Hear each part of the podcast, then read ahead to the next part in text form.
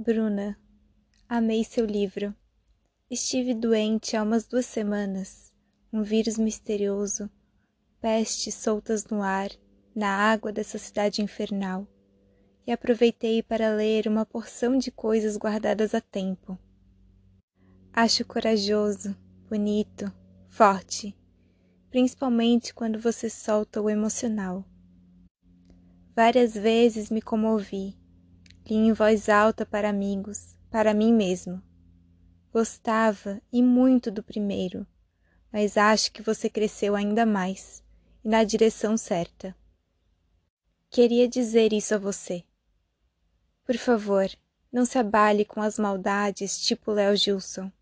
Não deixe que esse tipo de comentário mesquinho e destrutivo bloqueie a sua criatividade.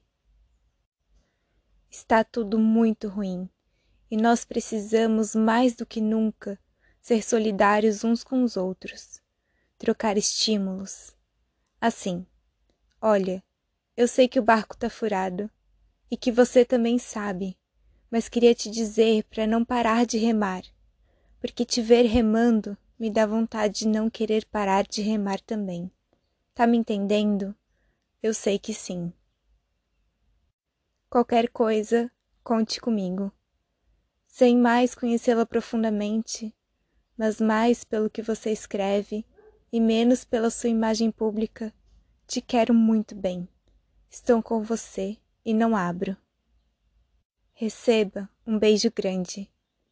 Seu amigo, Caio Fernando Abreu. Carta a Bruna Lombardi, Sampa, 16 de fevereiro de 1981.